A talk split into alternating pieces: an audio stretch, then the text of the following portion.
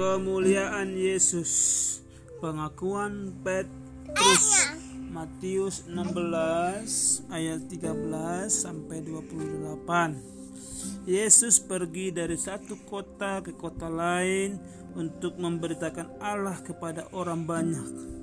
Orang-orang gembira ketika Yesus datang. Mereka membawa yang sakit kepadanya dan dia menyembuhkan semua yang sakit itu.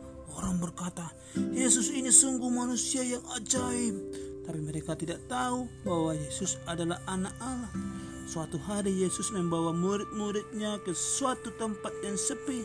Di tempat yang sepi itu Yesus dan para murid-muridnya berdoa. Setelah itu mereka berjalan bersama-sama. Yesus bertanya kepada murid-murid, "Apa kata orang tentang aku?" Mereka menyebut aku apa?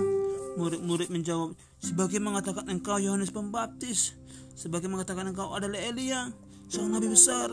Sebagian lagi engkau ada engkau, engkau nabi besar yang lain. Lalu Yesus bertanya, dan bagaimana menurutmu? Siapakah aku?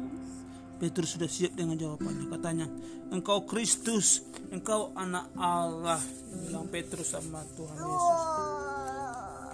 Engkau Petrus, engkau Kristus dibilang. Petrus tahu kata Yesus kepada kata Yesus kepada Petrus, Allah lah yang memberitahumu tentang tapi engkau tidak boleh memberitahu siapa pun.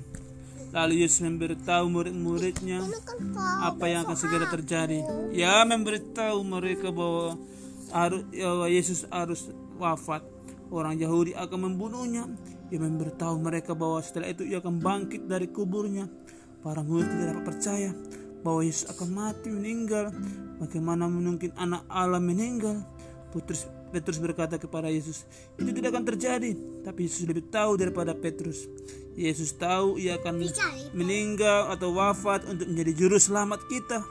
Kata Yesus kepada Petrus, engkau tidak tahu hal-hal tentang Allah. Masih banyak hal yang harus kau pelajari Petrus, dibilangnya. Amin.